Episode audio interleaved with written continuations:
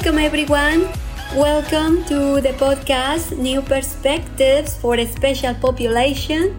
I'm so excited today to talk to you and to begin to work. I would like to just introduce myself. My name is Yoli Simons and I'm here to making this podcast because I know there is a lot of people can need an extra opinion besides there's so many information that you can find in the net and especially because I'm so passionate about the new challenges that we have nowadays, where so many things that our children go through, and the children grow up, become a teenager, a young adult, and later on. So, if you have kids, you have the kids between the ages uh, 2 to 10, this is a good time to do different kind of things that other people have successful stories about. And i can tell and i would like to share with you my successful story now and then between different kind of topics that we are going to participate. But this podcast is pretty much for the neurodiversity population which is pretty much a new way to call to the autism spectrum population because people with autism they have a sense and a spectrum we call it a spectrum because not every autistic person is the same. Different kind of neurological development and conditions.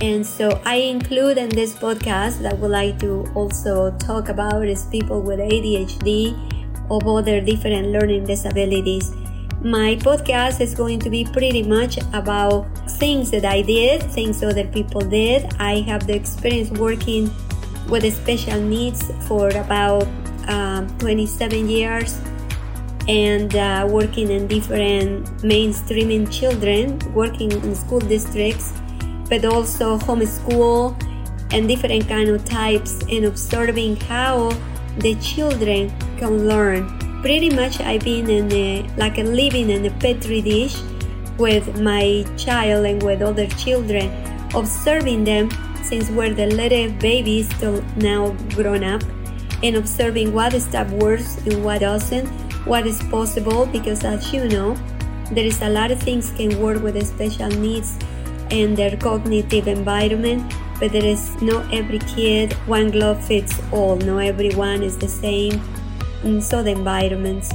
I'm so excited today, really, really, because I want to participate together with many other people who wants to help.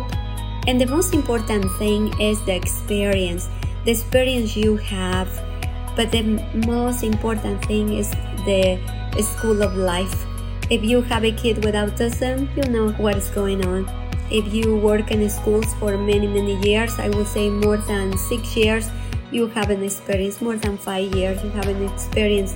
I think everybody has value but experience and knowledge makes an amazing things so today i want to participate to this group to the group of the podcasting talking about this special population who many times we take for granted especially the neurodiversity population with the spectrum and autism who they have superpowers and how we can help them to do the best they can because one day caregivers are not going to be around.